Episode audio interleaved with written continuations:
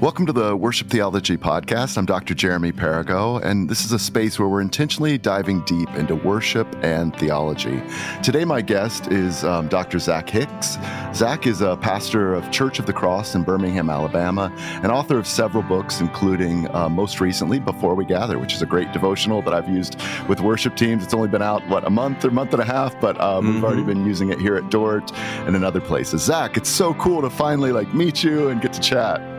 Definitely. I am thrilled to be on the Barry White of Podcasters podcast. You have the most beautiful voice. I've listened to you for such a long time now, and no one compares. Nothing compares to you, Jeremy. Well, as I was getting um, quotes, those that, uh, that don't know, know Zac or haven't seen him before, as I was getting questions, everyone was talking about Zac's fairly recent luscious locks now, where some of your older pictures have a much more short, tight haircut, but now the worship world is excited about your luscious locks. yeah, I, it's it's got to be some midlife crisis. I've always wanted to grow out my hair and found myself in situations where it just wasn't expedient. And now is the time. I'm planting a church. Maybe it's my last ditch effort at trying to hang on to the remaining waning vestiges of my youth, but um, I'm doing it and I am thrilled with it. People around me are really concerned, uh, and I don't know what to make of all that, but it's, it's happening. Family? What, what's the family say? Oh yeah, family doesn't like it, uh, especially my wife. Uh, and yeah, the kids mock me. Uh, my church mocks me. My brothers and sisters in the Lord mock me, and I I just come back with the retort: I am doing this in imitation of our Lord. So uh, it's kind of like a Nazarite vow because I'm in the middle. I'm 11 months into a church plant. And uh, in a way, I've sort of joked that until we get established as a church and in our denomination do what's called uh, become particularized, I won't cut my hair. Wow. So uh, that's not true. I, I probably will chop it sometime. At some for now, well, I'm enjoying it. Well, today's podcast, we're not going to be talking about worship leader hairstyles or what hair Please gel. God. There probably are yeah, good podcasts that do that. what tanning salon do you use? Ew, um, how skinny are your jeans? That's not the point today. Um, but I would love. This is a question we ask a lot of guests. Um, what's what's just an experience in corporate worship? You've been a, a pastor, a worship leader, songwriter. What's what's an a, a event or a time in particular in corporate worship that's um, shaped your life? In college, I started attending uh, a Presbyterian church down in in uh, Irvine, California. I was in LA going to school there, and this was I grew up in the Southern Baptist tradition and have fond memories and would say you know my faith was really shaped by that tradition in a lot of ways. But this was the first time uh, when I attended a, a, service where I was ever exposed to the public confession of sin. Mm. And I remember those first few Sundays, the feeling and the power of being able to offer that aspect of my honesty before the Lord amongst the people of God. And it was an incredibly, and still is, uh, a moving experience. Uh, a lot of times our worship experiences, you know, are euphoric uh, in that charismatic sense. And I would very much describe my experience, my first experiences of uh, praying a prayer of confession for my sin as charismatic. Mm. Um, I, I, felt the Spirit meet me there, and the the the joy of being honest before the Lord uh, in a way that I'd only been in my private prayers and God, in a sense, saying, This is for public worship too. In a way, it was the key uh, toward things that have become really central to my understanding. So, even, and we're going to talk about this, the quote, idea of gospel centered worship. Even before I was thinking about that theologically, I was being theolo- theologized by it experientially in a worship service, and its power and potency um, really transformed my relationship with the Lord. I began to incorporate confession in my daily life, and that posture of relating to God in that way. Um, I now have the kind of ways of speaking about it in hindsight it was just all experience back then. But that posture really did reorient me toward approaching God in Christ in the power of the Spirit, is what I'd say. So it really overhauled my faith. I mean, some some listeners that you know, and thinking about myself, if I was in my teens or twenties, um, confession was maybe once a year at revival service or yeah. you know that that first time that you know made a profession of faith come to the altar in, in reformed traditions liturgical traditions weekly confession anglican daily confession um, why why is that maybe important for for for those who are from other traditions but have the ability to to to kind of reshape the liturgy to to draw in things like confession and also assurance of salvation with that. Why why is that important on a corporate level? I'm hearing your your individual experience of that. Yeah. But as a pastor why why should we really be thinking about weekly or daily confession? Yeah, I mean, I've I've come to really uh, imbibe that first thesis of Martin Luther's ninety five as a way of uh, understanding the the scriptural call for every Christian. It has to do with my understanding of of who a Christian is this side of eternity, but post conversion. Uh, I sub- sort of subscribe to the understanding of a place like Romans seven that views Paul's wrestling with uh, "I'm I'm not who I want to be. I do what I don't want to do" as the wrestling of a Christian, not a pre-Christian.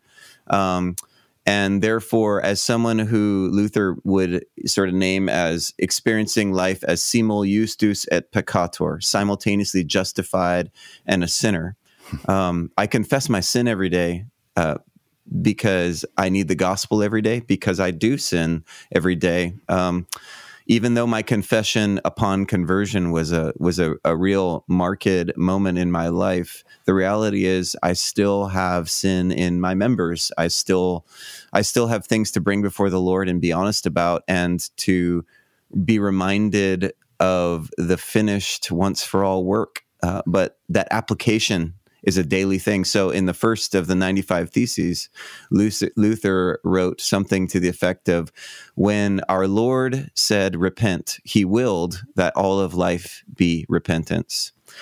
And what that means is not only as individuals, but as a body, something marks confession. Uh, something about confession should mark us as Christ followers. Um, it's in a way of continually going back to the not I but Christness that is the Christian walk. The confession is the not I of the not I but Christ. Um, and you you start to when you get that insight, you start to look at all the instances and explications of worship in the Old Testament and the New Testament, and you just don't get away from the people of God as the people of God confessing their sin, whether it's in the Psalms, whether it's in the sacrificial patterns of the Old Covenant, or whether it's in the way that confession marks the New Testament writings and uh, continues on.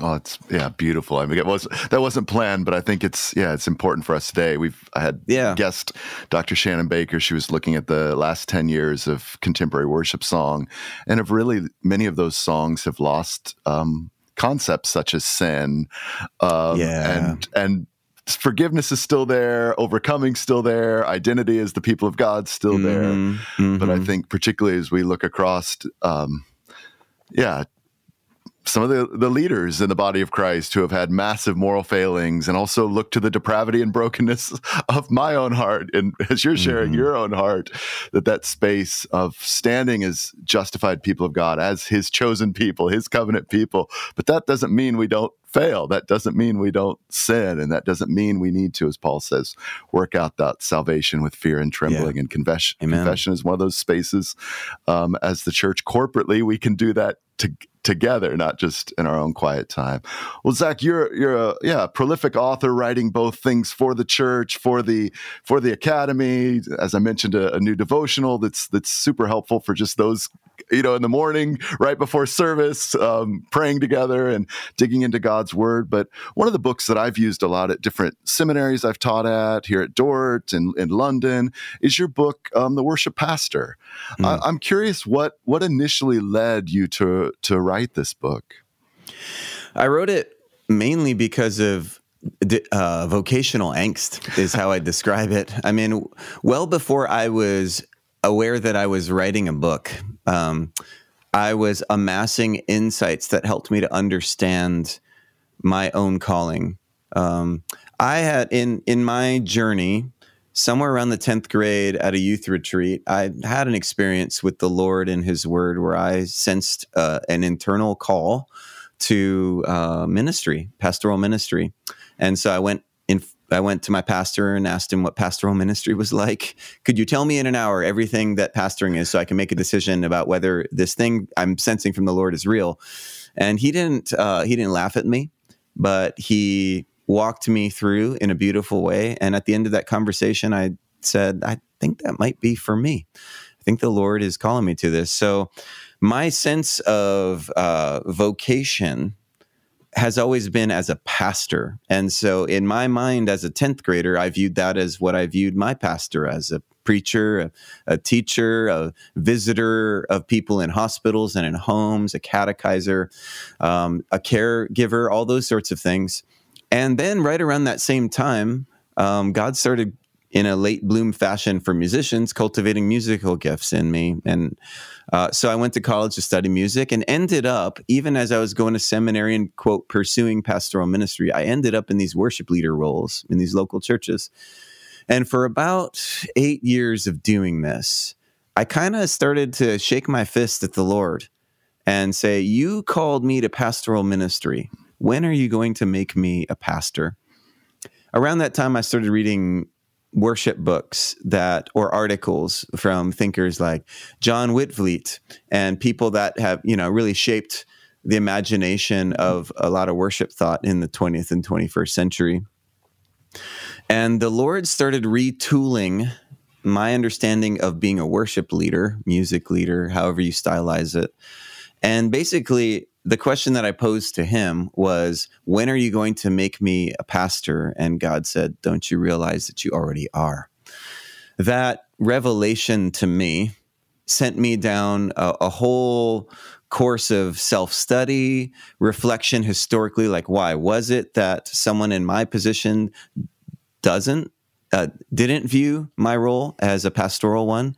And what about what I do is pastoral? I read others and in a sense started building my own job description through note form note form outline form just for my own reflection. And it eventually turned into all these metaphors and uh, this kind of book outline. And through a series of god's providences uh, ended up becoming a book and something that i i published. Um, but it really it was born out of my own wrestling with the lord about what my calling and vocation were. Yeah i mean often if you search job descriptions those with some of those pastoral and liturgical and musical skills the, the term worship leader is, is very common and has been again, yeah. friends of ours have traced that term and it's used lester ruth others like why are you intentionally using that word worship pastor i hear in your story how mm-hmm. God has shaped that. But what what maybe what's the difference between how how the term worship leader is using and what you're proposing as a worship pastor? Yeah, I mean, I whenever I go and speak to communities about this, especially if they're more interdenominational contexts, the phrase worship pastor can kind of uh, be difficult because sometimes the title pastor in certain traditions is reserved for a specific person with a specific set of credentials and ordination and study and preparation. Um, and so uh, there, I have a love hate relationship with all these titles. You know, I think they're all fraught with landmines and difficulties. I mean, the reason that I will use this is to highlight in this present cultural moment amongst many churches uh, in and around my tribes and traditions. Um, worship leaders fail to see or under notice that our jobs are small p pastoral, whether we like it or not. We're making decisions, whether we know it or not, that are pastoral decisions. And so, in a sense, I, I'm raising awareness of that through the title, through the book. I mean, the goal of the book is is to say, uh, you're already a worship pastor it's it's the question of whether you're going to do that intentionally or haphazardly mm-hmm. you know? It's not a question of are you or aren't you? And i'm less concerned about the title honesty honestly. You could have any title but the reality is is you choose songs as you pray prayers as you come up with the structure and order of a service as you think about what what words will be in the lips of the people of God, what arrangements surround those words, all those are pastoral decisions that have consequences for the discipleship and formation of the people of God. So that's why I am trying to raise that phrase a little bit higher in our consciousness, even though it might not be the most helpful way of naming our vocation in all arenas in in this you give kind of 16 and depending on kind of the epilogue the last little chapter it's seven, yeah. 17 different kind of roles metaphors types i mean some of those you've kind of alluded to disciple maker prayer leader missionary theological dietitian what which one of these resonates most with you or are there a couple? Again hearing your story it sounds like a lot of these comes from your own and as you read this some of your examples are yeah. coming from your own life. Are there are there a few of those that you see god's uniquely gifted you or there's skills that he's allowed you to to to grow in the last uh, few years? Yeah and i appreciate that that question. I, I would say at different seasons of my life uh, that different ones came to the fore. Like when I was writing the book, I really felt at the center of who I was, I was behaving and thinking like a theological dietitian. A few years later, because of the context I was in and a lot of the professional musicians I was working with, artist chaplain really came to the fore of, oh, this is this is what I'm really doing here. And at the present, I would say, as someone who uh, is now alongside our music leader and worship planner, but very much in the mix of it because I'm more of the uh, a more classical pastoral role, and Jess Leslie, who's a marvelous pastor of worship for our congregation, is taking the driver's seat. I'm taking the role much more of thinking of worship at, uh, from a caregiver's perspective and thinking a lot more about trauma, thinking a lot more about people's previous worship experiences, especially here in the kind of uh, burnt burnt over South when when everything's kind of Christian and post Christian in its ethos, and everyone has church experiences. I'm constantly aware of people's histories and what they're bringing in to our worship space, tradition, and expression, and what may or may not be resonant, what may be difficult. And I'm, I'm just I'm very hyper aware that our context must be a place of care, and that I need to think about um, people's stories and caring and stewarding those stories well. So it changes. It's shifted over the years. When you've seen, uh, you know, job descriptions come up, or friends pass things to you, or you've forwarded those to others, as you look at those, you know, kind of skills, the necessary education, what do you think worship committees are often missing um, that maybe are overlooking some of these key areas that that you're attempting to highlight in your in your book? Yeah, I mean, I would say, and and because it's hard to put into a job description, a lot of the the work or um, vision that I'm trying to raise in the chapter on emotional shepherding is something that committees and churches by and large and worship pastors and pastors are a little underserved in reflection on. The uh, the inherently emotional and psychological, if I can start to blend those two worlds, ways of thinking about how we lead and experience worship services is not something that we're used to reflecting on in any detail. But what I'm finding for pastoral ministry in general and worship leading in, in particular, that a, a worship leader having some level of EQ, emotional quotient, emotional intelligence, is really important to their job. And even if it's never studied, um, some I can tell the difference between an emotionally intelligent worship leader and one that's not.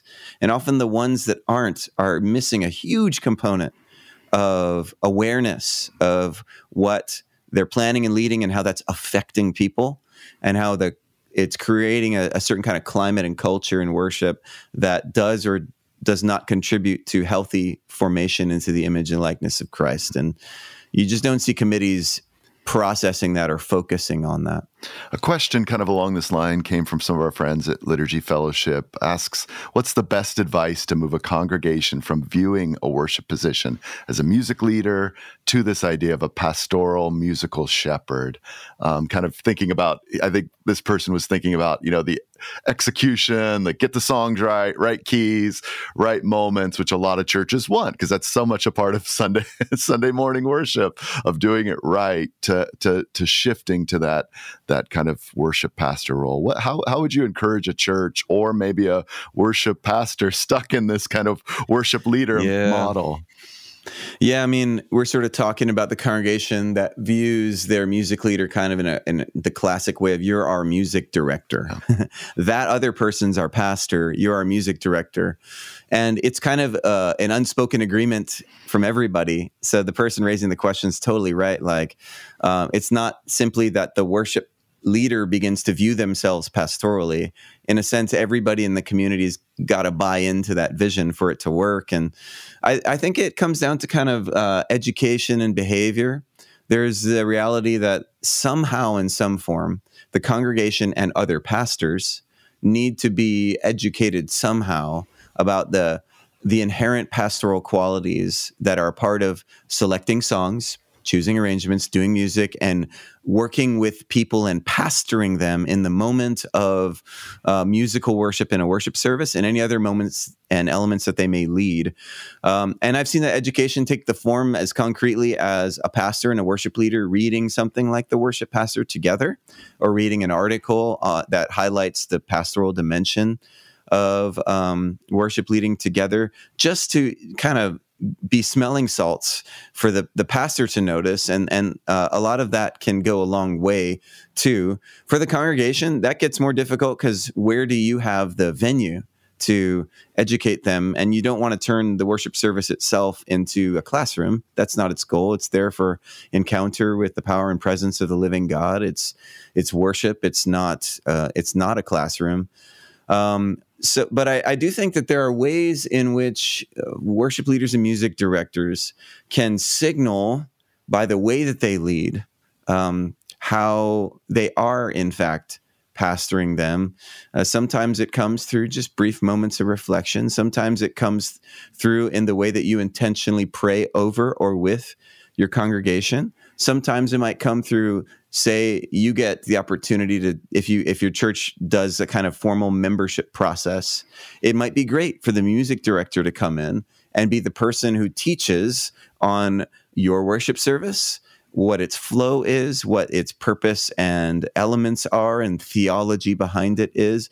When you get a chance to do the things that pastors do which is to teach to proclaim um, to uh, give the word to other people in ways that have some form of healthy authority, uh, those become moments where you're signaling and behaving pastorally even beyond those moments. And then it trickles down. Say you're leading a choir or a, a worship team or a, group of musicians, taking moments to be pastoral in those rehearsals, uh, whether it's a devotion or signaling uh, something more catechetical in that in that moment of being like, let's pause and analyze like this one section of this song and how it's going to impact the people of God when we lead it on Sunday. Those moments become vehicles through which everyone goes, "Oh, what we're doing is pastoral. What you're doing is pastoral."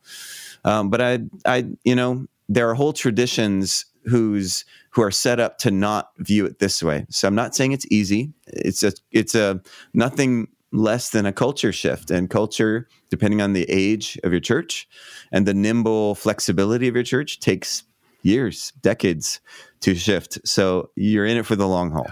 I'm hearing though, like even if you don't have that title, if your title is director of music or worship coordinator or worship leader, that there are some of both the values that are behind this about shepherding of, of pastoral ministry can be there really in any anything you're doing as you, as you're planning yes. and leading and directing music yep. as you're doing maybe the checklist of things that are on your job description and that the pastor elders or church council are expecting you can still be a, a pastor of worship even if that's not on your business card that's right yeah and that's that's the most important thing to say it's kind of like uh, I, I really do view this from a theological perspective as an extension of the Reformation idea from the scriptures of the priesthood of all believers is that we are all under our head, Christ, the head priest and the high priest, priests to one another.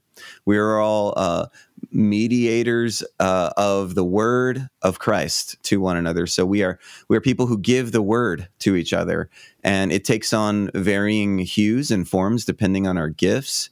And for the music director, my priesthood will take certain forms too. But make no mistake, it is pastoral mm. in nature. Mm. It's beautiful. You end um, this book with um, kind of this idea of the worship pastor as failure. So you use mortician, you uh, you mm-hmm. know theological dietitian, discipler, but kind of end with failure. Can you unpack that a little bit? Yeah, um, I'm aware, having written the book and the going through the process of writing, how one could read it in a certain way where you're almost overwhelmed by the task at hand and it becomes a kind of heavy burden of the law that's over you in the sense of this is what you should be as a worship leader. And you know uh, fleshly creatures that we are we might read a a book like that read all those metaphors and and immediately turn inward and go look at all the ways that I don't measure up to this I wanted to be able to in light of that offer a final word with the final word in that hey if you're reading any of this with honesty you're going to feel like I feel that I can't, I'm a fail. I, I'm not going to be able to live up to this. And so, really, it was to offer the gospel of grace in, in, a few forms, most concretely in the word that in the midst of our failure, uh, Christ is, as our true worship leader, is the one who is going to carry our, our people, is the one who's ultimately going to pastor them in the moment of worship every time as he lives to intercede for us and as he actively, in the language of Hebrew, sings in the midst of the congregation. Um, he's going to do that for us, and he's going to be that for us in a way that you and I never could. So it really was to just offer that that uh, burden off of our shoulders. From another angle, too, though, uh, uh I think that, and this was part of some of the questions that you sent me to when you were like, "Does a worship pastor need to be every one of those metaphors?" Yeah, yeah, and yeah. I actually think not. Um, I the way I've seen this sort of play out is that the worship pastor is not um, a in my book is not a is not a, a, a collection of roles that gather up in one person, but in fact get executed. And this should be the way it is because we're a church, we're a community, is sort of fulfilled in multiple people. And I find that if all these things are being done well, it's usually done through the giftings of several or many on your church staff or in a volunteer capacity or amongst the teams and the peoples that you work with. And that the Lord is constantly compensating for my deficit and my weakness through the gifting of others. And well, that's a good theology of the body of Christ, right? Um, one spirit, many gifts. And when we are together, we are operating as the body of Christ. And when we're together, we are, quote, the worship pastor, uh, for our congregation, for ourselves, and for one another. I remember using this book in London when it first came out with students, and particularly two two really great guitar players who were studying worship and theology, and and one of them was really struggling because the other one was just a much better player. He'd played for 15 years and just mm, arguably like the other guy had just really been playing four or five. And so arguably he just had a lot more time with his guitar. And as he read this book, particularly some of the things around, yeah, like the the pastoral care, the artist side of things, like allowed him to find some of his identity, knowing that mm. I don't have to be the excellent artist to still be a worship pastor. It doesn't mean I shouldn't grow yeah. as a guitarist, but but again, some of his time was spent working with vulnerable people. Um, and so, yeah. as, as he read some of those other chapters uh, outside of musical excellence, he's like, yeah, that's where God has given me experience and skill and being able to walk into mm. a room and attune to the the needs. And that's what makes me different than than this other guy who were both called to be be pastors. So I, I yeah, I loved even using that book as a way to say, like, yeah, all of these things are absolutely critical in ministry, all of these metaphors, but some of us yeah, are specifically called or are specifically gifted in ways as as unique image bearers. So yeah, really appreciate that.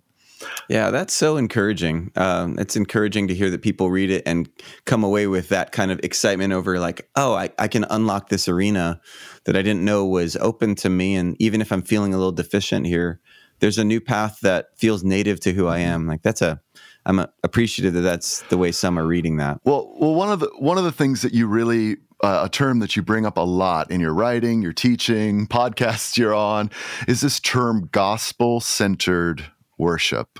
Um, yeah. I've heard it used by others in, in conferences, mm-hmm. um, but I'd love to hear how does Zac Hicks define gospel centered worship?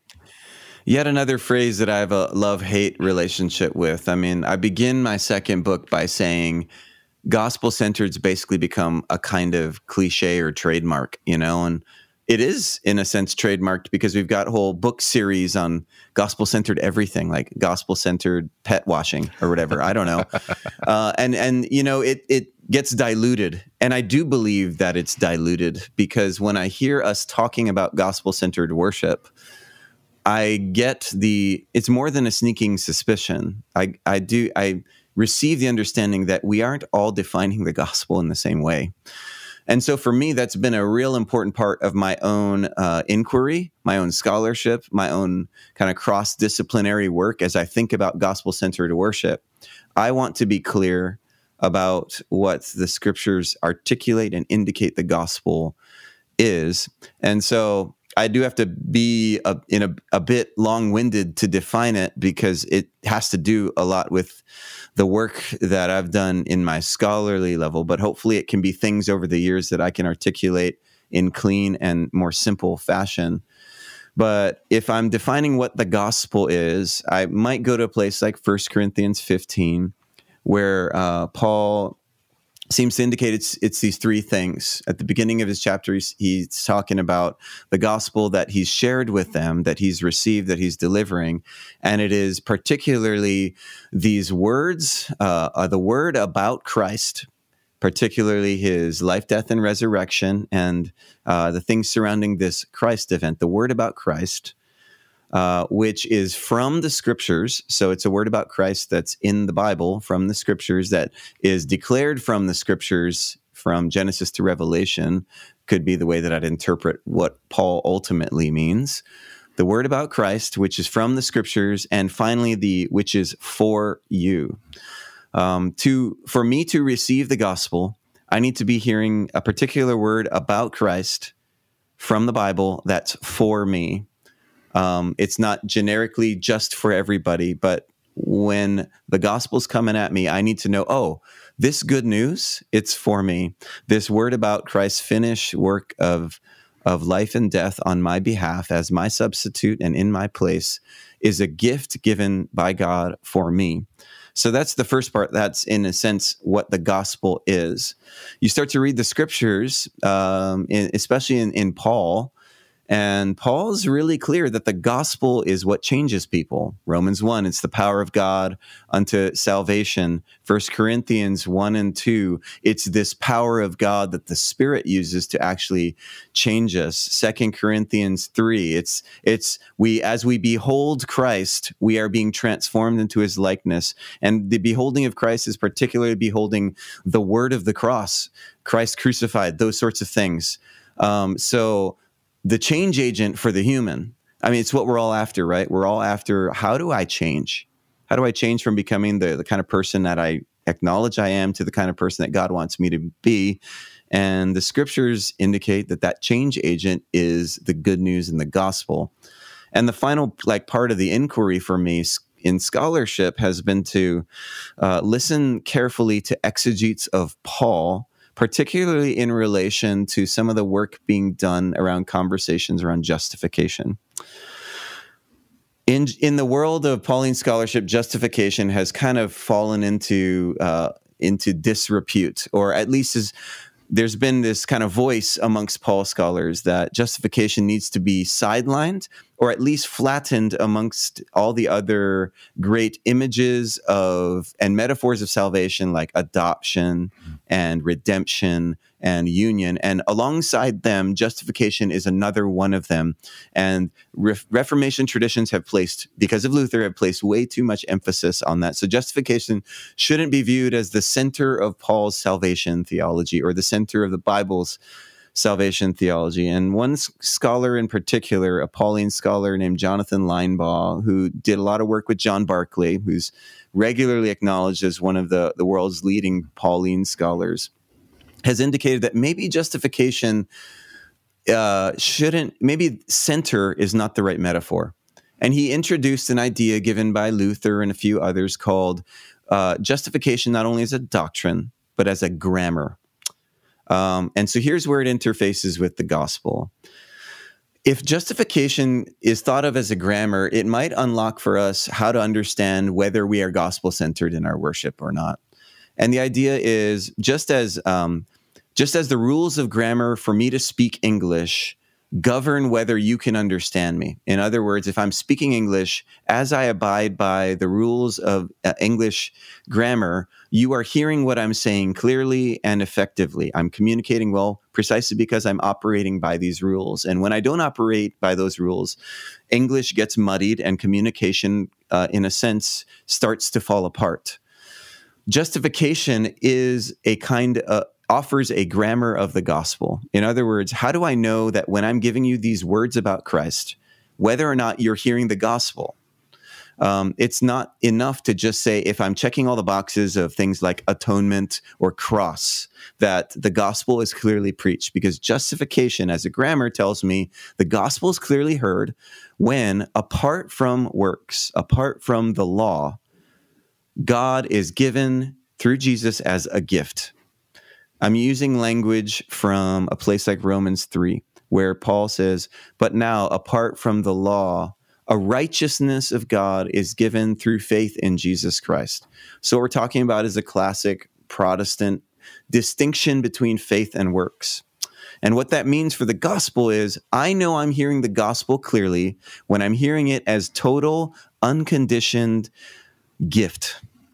And the gospel is not as clear when I hear commingled gift with what I must do or what I must give to the equation. What tells me that that's how I'm hearing the gospel clearly? Justification does, because justification is not only a doctrine of, in a sense, our law room righteousness before God, it's also a grammar that tells me whether or not I'm faithfully speaking the gospel. And that grammar is is offering uh, a way of speaking that is all gift and no works. So if I'm telling you God loves you in Jesus Christ, if and then I if I offer anything af- after that if justification tells me I have not clearly proclaimed the gospel because I've added something that hooks on some condition and the gospel is most clearly heard when it is given as gift without conditions, because that's what it means to distinguish and to separate uh, faith from works. That's what it means to clearly uh, expose Christ as gift and not as um, demand. So that was a long winded way. Uh, so when it comes to worship, worship that gives Christ as gift through its content and through its form and shape, and that distinguishes between what God has done for me in Christ from what I am doing for God is gospel centered worship. And worship that confuses, muddles, or commingles what I am doing for God and what God does for me uh, is less gospel centered worship, if I can put it that way. Your your kind of intro to uh, book "Worship by Faith Alone," yeah, unpacks that uh, yep. a, a, little bit. So if others want to dig into that even more, see some of those footnotes of some of those that you were you were highlighting. Um, that book primarily is about Thomas Cranmer. Um, yeah. First, for those of us who maybe don't know who that person is, again, we'll get to the how how maybe you see gospel centered worship in the in the the reformational work he did. Um, who who in the world is this guy? I mean, I I just walked by his his place of death in Oxford um, or oh, martyrdom man. just a, a couple yeah. months ago. But for those that may not be familiar with him, um, even those who study worship at a high level, sometimes maybe don't don't get right. get this character. Who is he? Yeah, he's been a figure obscured by revisionist history. I'll put it that way. and therefore, when many of us hear histories of the Protestant Reformation, we hear about figures like Luther, Calvin, maybe Zwingli, maybe even Martin Bucer, but you don't hear Cranmer named among uh, the folks who are the reformers that um, stand amongst the 16th century Reformation of, of the Church Catholic. But Cranmer is one of those figures. He was situated in England in the 16th century. He rose to prominence under King, famous, infamous King Henry VIII the, the Tudor era of uh, divorce, beheaded, died. This is those who know it's, all his it's lives. this volatile and, figure, yeah. and Cranmer becomes his archbishop in a sense, his chaplain, his central religious figure. So Cranmer becomes the overseer of Christianity in England. Um, and Cranmer, as this figure and as someone who, over the course of his ministry and life, starts to become increasingly overhauled in his faith by the good news of Jesus. I'll put it like that. Um, he reads Paul. He starts to read other reformers. He starts to read the church fathers freshly, and it gives him new eyes to see the scriptures.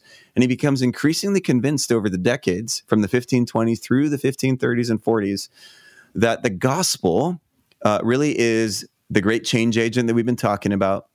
And it really does upend and critique a bunch of things that have heretofore been a part of the practice of the church and have been uh, grown into the system of the 16th century medieval European uh, Church of God.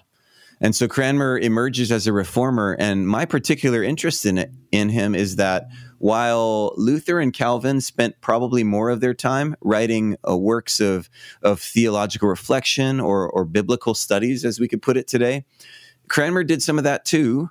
But a lot of Cranmer's work was spent on liturgical reform, or what we might say as overhauling worship around his understanding of the gospel. That's what the Book of Common Prayer is, is Cranmer's architectural work. So Cranmer's this figure who gave us the the Book of Common Prayer, which um, we could talk more about and its influence globally uh, as a result yeah, of, I, mean, I know what ma- he's done. Many people today actually have apps of the Book of Common Prayer. May not know mm-hmm. Cranmer's story or even the, the roots of, of this, but utilize that for personal devotion. Or again, those in the UK and the Anglican tradition should be very, very common. It may be sitting in their pew along with hymns, ancient and modern, or another another thing like that. How did this book like help reshape worship, particularly in in that time period of the Reformation? How did that reshape yeah. worship, particularly in the UK and then and then beyond? Well, when Cranmer created and architected the Book of Common Prayer, he wasn't he wasn't um, putting together worship from scratch. He was taking a bunch of received and uh, uh, contemporaneous and ancient liturgies that were being used in churches in England and in the medieval European world that span back through the centuries. In a sense, he was grabbing as many resources as he could. Um, and none of those liturgies were in English uh, until Cranmer's work. So uh, there is a reality in which if you are an English speaking worshiper today, there's a very uh, strong case to be made that somehow your own DNA and heritage reckons with the work of Cranmer, because before Cranmer, nobody publicly worshipped in English. Uh, so that was a shock to the system that you could hear the liturgy and participate it in the, in your mother tongue, uh, because Latin was only something that the elites knew. Hmm. So that would have been a shock. But the other thing that you notice, Cranmer isn't just translating older liturgies into English, he's transposing them into the key of the gospel, is how I'll put it. So you see him uh, not only kind of doing a word for word uh, movement from Latin to English, he's editing, he's moving prayers around, he's excising words, he's adding words. And one of the burdens of what my study was trying to do was to, to offer a hypothesis about one of the driving forces of his editorial work. Um, and that hypothesis is that because he was so taken by the gospel and to anachronistically kind of say he was tooled in the grammar of the gospel through justification, he sifted everything through that lens. And so what came out of the Book of Common Prayer for England was a very uh, a gospel centered way of worshiping God. And so I would describe it as a fresh gift of the clarity of giving Jesus for sinners and sufferers to England. And as England engaged that, um, for those that were given ears to hear, I think it was transforming. So um, I think it offered a huge kind of um, shift in how people perceived their relationship with God. uh, in England over the course of the centuries. You talked about that um, his you know both translation and even transposing. Are are there specific maybe texts or acts of worship that Cranmer implemented that embody this? Again, coming back to our discussion on gospel centered worship, where you're really arguing, yes, there were these political forces, there there were these other mm. things that now we really see clearly in other scholars, but you're really arguing that he's gospel centered. What what are maybe a, a, is a specific act of worship, a prayer, a call to worship, a liturgy that that that highlights that yeah, Cranmer is really trying to embody to proclaim the gospel through through the liturgy. Yeah, I'll give you two examples. Uh, one is a, a, a structural change, and one is a prayer that he added. The structural change um, for morning prayer. So this is uh, the daily office, which is the prayers that people pray daily. And this is not a public worship necess- public worship service, although many times it can be if people went to their their parishes before work, they could pray morning prayer with others. Um, before uh, the liturgies that Cranmer had for various stages of morning prayer, and there are multiple kind of morning prayers before Cranmer condensed them all into one. You aren't confessing your sin until much later in the day. Cranmer puts confession of sin and words of forgiveness or absolution right at the top of morning prayer. This is a novel move. The reason Cranmer does this, in my opinion, is because he wanted to signal we don't need to confess our sin later in the day once we've accrued things to apologize for because I've sort of woken up, bit of a clean slate, and then sinned, and then need to kind of be honest before the Lord. He wanted to signal that sin is much more fundamental than the things that I do. It's kind of baked into my flesh. You know, um, it is kind of a classic debate in the Reformation that I can simplify as do we sin because we're sinners, or are we sinners because we sin? Um, and Cranmer's view was we sinned because we have a sin problem on the inside. So when I wake up, even before I commit any acts, I, I already need to come to God in need of fresh forgiveness and grace and to acknowledge this is who I really am. I am in Christ. I am also someone who lives in the flesh and and uh, am, is weak and needs to confess. And that structural change was novel, but it definitely signaled a kind of not I but Christ as a way of living as a mm-hmm. Christian. Very much a kind of gospel centered move. The other one is in the communion service, a newly minted prayer that no one had written before Cranmer called, uh, it's beloved by Anglicans and used elsewhere. It's called the Prayer of Humble Access. It's a prayer that uh, you pray right before you come to the table, right after you hear what's called the Sanctus, which is the heavenly song of Holy, Holy, Holy. Right after that, people drop to their knees and they pray this prayer We do not presume to come to this thy table, merciful Lord, trusting in our own righteousness, but in thy manifold and great mercies. We are not worthy so much as to gather up the crumbs under thy table, but thou, O Lord, art the same Lord whose property is always to have mercy Grant us, therefore, gracious Lord, so to eat the flesh of thy dear Son, Jesus Christ, and to drink his blood, that our sinful bodies may be made clean by his body, and our souls washed through his precious blood, and that we may evermore dwell in him and he in us. And in that prayer, you kind of have encapsulate everything that he viewed the table as, which is a fresh encounter of the total gift of Jesus Christ for us, because God is most fundamentally a God whose property is always to have mercy. And, um, you know, we're never going to get rid of the prayer of humble access, I don't think, because anyone who's struggling hears that as the most beautiful, comforting news that you could imagine. Mm-hmm. Uh, yeah, that's that's so beautiful. I think yeah, sometimes in in worship we do come thinking this is really about what we do for God. Yep. We sing yep. and we pray and and I think that prayer of humble access reminds us we can't even walk walk forward to to grab uh-huh. to grab those crumbs or that swig of juice with without yep. his mercy, without his grace, without the salvation he's he's given. You, mm. you, you're right. Cranmer teaches us that worship services need to operate like an evangelical gold pan to sift faith from works so that only the pure goal of the gospel remains as faith alone remains. What about not, maybe not from Cranmer, but even from your own writing or liturgies used in your church? How, how do you see corporate worship maybe functioning as this gold pan sifting faith and works? I think the, the, the Eucharistic prayer you just gave is a great example, yes, but maybe yeah. something that's more 2023 or 2024. Yeah, I think anything that anything that offers me the ability to speak honestly before the Lord about what my actual life feels like and who I actually am without any hiding. Anytime you can get that honest, you are in the realm of the gold pan that is sifting faith and works. Um, the flesh, the old Adam and old Eve, want to hide. They want to stand on their own merits and pull themselves by their own bootstraps.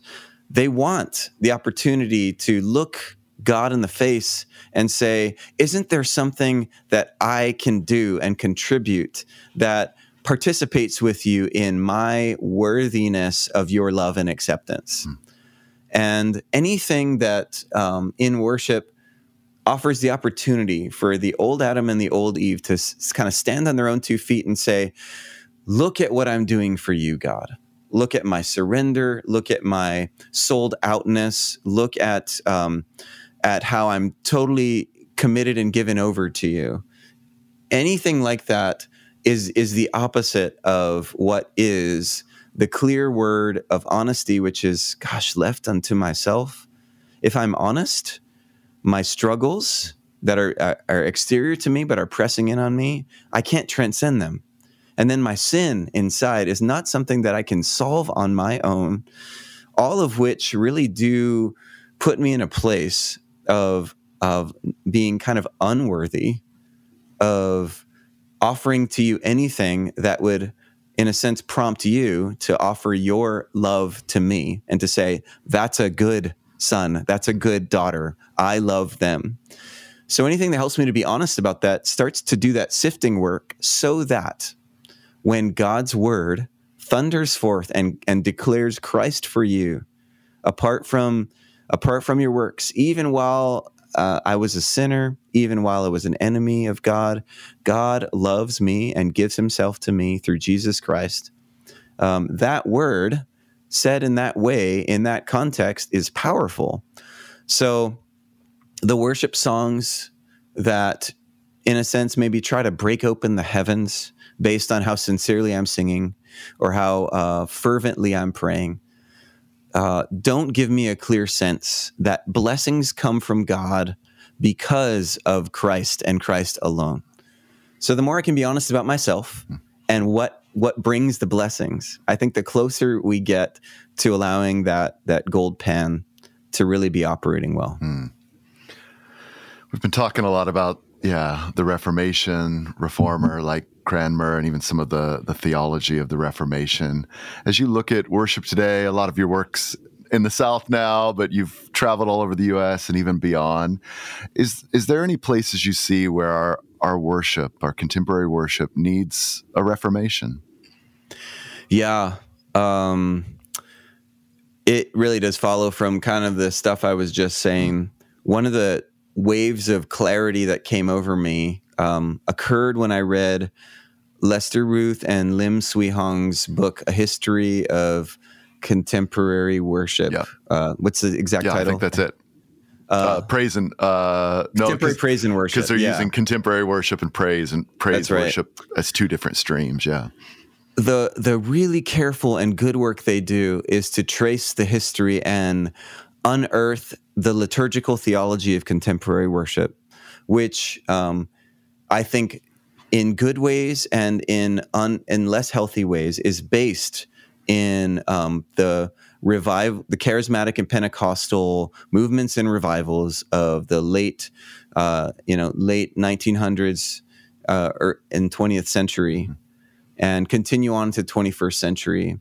And insofar as contemporary praise and worship is encoded with that theology, there are some things, and that, that's what came to real clarity for me. There are some things that are encoded there that I do think need a, re- a reformation. Mm-hmm. and I'm speaking precisely of kind of the idea that um, the the heavens are like a storehouse of blessing that are locked up and are waiting for sincere, sold out, fervent uh, worshipers who worship in spirit and truth in a way that's uh, completely surrendered. And in a sense, the heavens are locked up until the key of my contribution of faithful and fervent worship unlocks the heavens and outpour the blessings of God in a way that paradigm is is encoded into um, some of the kind of worship practices and songs and expressions of worship, such that it worship can tend to, and this is a pretty sharp critique, but it can tend to look more like a comparison between the worship of Elijah and the worship of the prophets of Baal, where the prophets of Baal are, in a sense, trying to summon down the fire by showing their God how serious they are about their devotion to the point of cutting themselves. You know, like, look at how serious we are. Won't you send down the fire? And the fire does not come. And then you compare it to uh, Elijah, who simply prays a prayer of confession, a prayer of confession about his need and who's uh, who God is as the God of Abraham, Isaac, and, and Jacob, and then in a sense uses the gold pan and stacks all odds that this altar can there can be any fire on this altar based on anything Elijah does. He soaks it with water as if to say if this if the fire's going to fall, the only thing that could possibly do it is God and God alone. and the fire falls and consumes and all of a sudden you have a kind of picture of oh, the fire falls not by my sincere devotion but my acknowledgement of total need and dependence on the one who is devoted to me in and through Jesus Christ alone. Mm-hmm. Um, and so when I read uh, th- that history book, I, I got clear eyes to sort of see what is in um, under the surface of a lot of contemporary praise and, and worship music. Not all of it, uh, but is kind of there in the system, teaching us uh, things about God and and training us how to relate to Him in ways that I think need the sifting so that the gospel can be clear. Hmm. Uh, uh, a lit fellow kind of wrote a question that kind of follows from this um, idea of, you know, can we use songs that may not explicitly highlight some of those things that you're sharing, some of those theologies, yep. but we know we're coming from those movement, mo- movements. And again, full disclosure, I've played with some of those people you're describing, know them friends. Some of them have been on the podcast. So yeah, um, uh, but but I know, yeah, we've I've had this conversation a little bit with Adam Perez too, who's studying contemporary worship. But from your perspective as a church planner, pastor, someone who's been digging into Cranmer and thinking about theology and worship reforms, um, is is is there space to draw the the gold from some of these movements in terms of their liturgies or their songs, hymns, or because of that kind of theological um, tributary or foundation that, particularly in your your case, yeah, have strong reservations about, or even strong critiques. Yeah. Um, yeah, what would you say to someone kind of wrestling with that? Yeah, I tend to fall if I'm just answering the question shortly and cleanly. uh, I I don't dismiss songs based on their origin. Yeah. I think the questions have to be way more complex than the preacher at the church that that song comes out of preaches a prosperity gospel or something else like that. Yeah. I do think there's something to the argument of songs on their own merit. I think there's something to the argument about how songs um, kind of receive new interpretations in local communities based on their liturgical surroundings. So a song can actually shift in meaning with the same words when sung by a different congregation and situated in a different liturgical moment. And that we don't give enough reflection on that. Um, I like too that at the same time, I appreciate really what Adam is reminding us is sometimes we're obsessed with like the the theology to the neglect of some of the ethics mm-hmm. um, and some of the things that play in that that should give us pause about the economics of this stuff and where our money and royalties are contributing and to what to what are they contributing and and less about like are they contributing so that this preacher can continue preaching heresy i think i hear adam uh, operating off a different paradigm of saying like look at the kind of economic structures of the uh, contemporary praise and worship machinery and um, quote industry and the way that it privileges certain voices and squashes and doesn't others and what are the ethical implications for that? I, we need to reflect on that. And then local communities like uh, I, re- I remember thinking oh i would i would feel very different say if i was a congregation that was worshiping in sydney yeah versus here and proximity like Yeah. i know churches that are near Redding and i would have to think differently about uh, using songs from Bethel if I'm in Redding uh, than I do in Birmingham, Alabama, you know, than I do in Sydney or in Atlanta or some of these other, those factor in. And so I don't think it's a clean answer. I think we need to ask them locally with our people and in prayer with discernment from the Spirit, but I don't write it off. And one of the reasons I ultimately don't write it off is kind of my theology of sin uh, and the ubiquity of it. Uh, and if we're all, if this, once the sin hunting train leaves the station, it doesn't come back until everybody's mowed over. Yeah. So if I'm looking to uh, Except find except, a pure, except who's driving who's driving Yeah. except right, should, yes, except who's, uh, who's the conductor the, the one who comes to judge the living and the dead, our Lord and well, Savior that, Jesus no, Christ. I'm saying often those sin hunters are the they Oh, they never talk yeah, about yeah, The, their own depravity, but yes, Yeah, also until the one who is Yeah, holy well- and blameless. Uh huh. Yeah, if we're following the metaphor through to its biblical conclusion, even those those conductors get thrown off the train. You know. Um, yeah, and I do think that sometimes in our efforts toward a pure worship that's holy and honoring unto the Lord, we can lower the bar of the law and forget that if I dig deep enough into any one songwriter's or preacher's uh, life or theology, I'm going to find things that are questionable. Uh, and and so yeah, I, that factors into. So it's I I find it a, a complex question, complex answer. Yeah, I appreciate even pulling back into some of our early conversation on the the the worship pastor, and there needs to be that emotional quotient too, that emotional intelligence. Yeah. That yeah, if you're in in Sydney or around a church that's had Yes. this massive moral failure, or broke, and people have been yeah verbally, sexually abused, like Yep.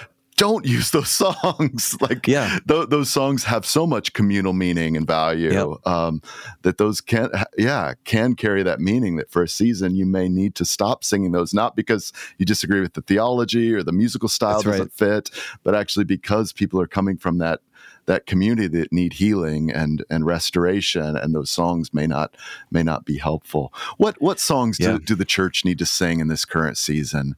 This is from Bruce Benedict, Lit Fellow. He, like as you think about uh, some of our conversation and also your own pastoral work, what what songs should should we be singing, or maybe types of songs? Yeah. Um, uh, it's a it's a now steadily beaten drum, and I appreciate this beaten drum. I think we still need to sing more of them. Songs of confession and lamentation.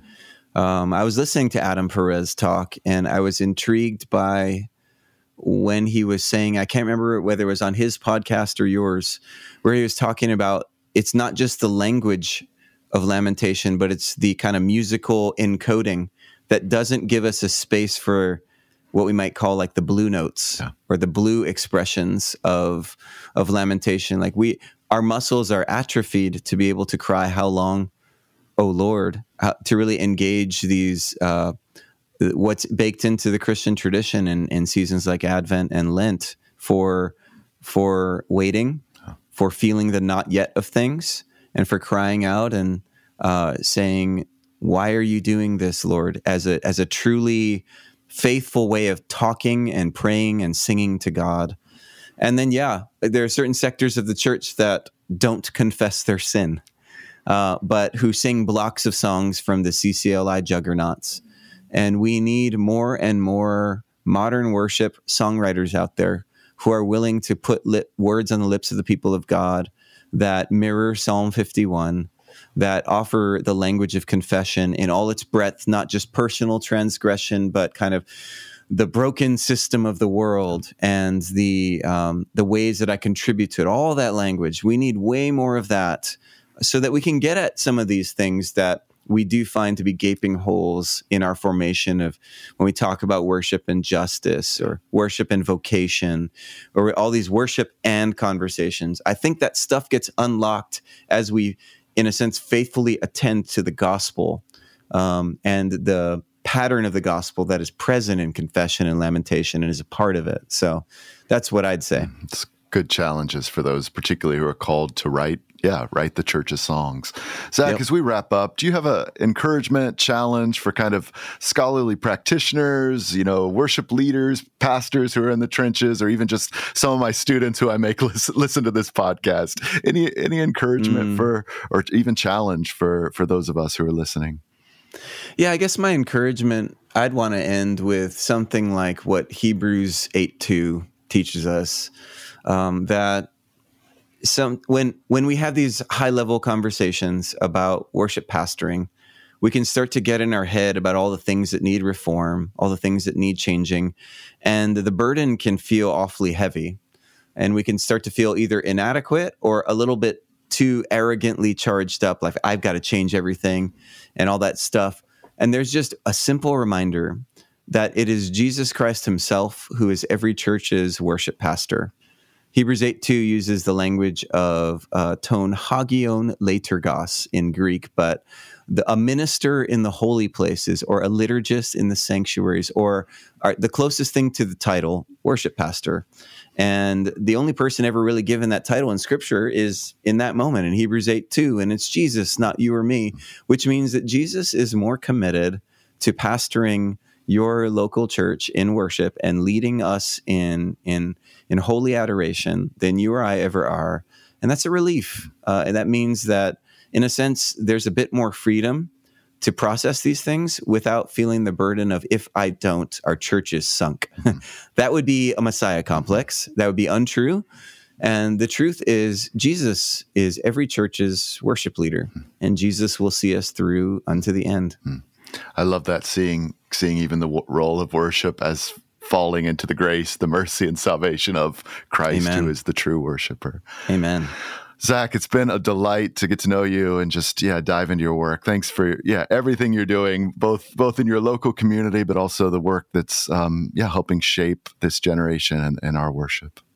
Thank you. It's a delight to hear your voice in my ears. my guest today has been Pastor Zac Hicks. Uh, Zac's a church planner, a worship educator, and has lots of great music and books available everywhere. So check it out. Also, if uh, I'd encourage you to listen back to some of the other worship theology podcasts, some of the the conversations even today. Connect in with the podcast with Lester Ruth, Shannon Baker, Adam Perez, Simon Chan, and, many others. So if you haven't heard those, dig into those as we continue to. Um, um, find this space between worship and theology and explore what, what, what we need and what we're called to do in that place.